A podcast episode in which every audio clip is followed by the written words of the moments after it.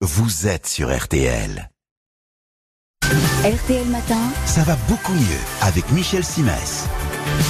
Jeudi matin, bonjour Michel. Bonjour Yves. Ce matin, vous nous éclairez sur un trouble du comportement alimentaire qui n'est ni l'anorexie, ni la boulimie, mais l'hyperphagie. De quoi s'agit-il? Alors l'hyperphage absorbe de grandes quantités de nourriture mais n'en éprouve pas de plaisir particulier. C'est peut-être un homme, une femme, un adulte, un enfant. Il ou elle a des crises régulières hein, qui germent souvent sur le terreau de l'angoisse, de la tristesse ou encore de la solitude. Oui.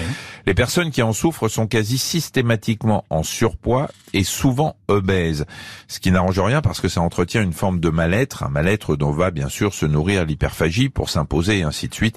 La boucle est bouclée, le cercle vicieux bien enclenché. Alors, en quoi l'hyperphage se Alors la nuance entre les deux profils est assez subtile. Dans un cas comme dans l'autre, on mange trop. Mais le boulimique, lui, s'emploie souvent à se débarrasser de ce qu'il a avalé. Il va tenter de compenser en faisant énormément de sport, en s'imposant des périodes de diète, en forçant un peu sur les laxatifs, voire en se faisant vomir. Chez l'hyperphage, il n'y a rien de tout cela. On mange, on stocke. Peut-on être hyperphage sans le savoir Parce que se mettre à table et manger avec excès, bah, ça nous arrive à tous régulièrement. Euh, J'aime à le croire en tout cas. Oui, alors il y a une série de critères hein, qui euh, signent l'hyperphagie. Mhm. Un, manger plus rapidement que la normale. Deux, manger jusqu'à en avoir un petit peu mal au ventre ou à minima éprouver une gêne abdominale. Trois, manger sans avoir faim. Quatre, manger tout seul parce qu'on n'a pas envie d'être vu. Oui. Et cinq, se sentir coupable ou ressentir du dégoût une fois qu'on a mangé. Si vous réunissez trois de ces critères, il se peut que vous soyez concerné.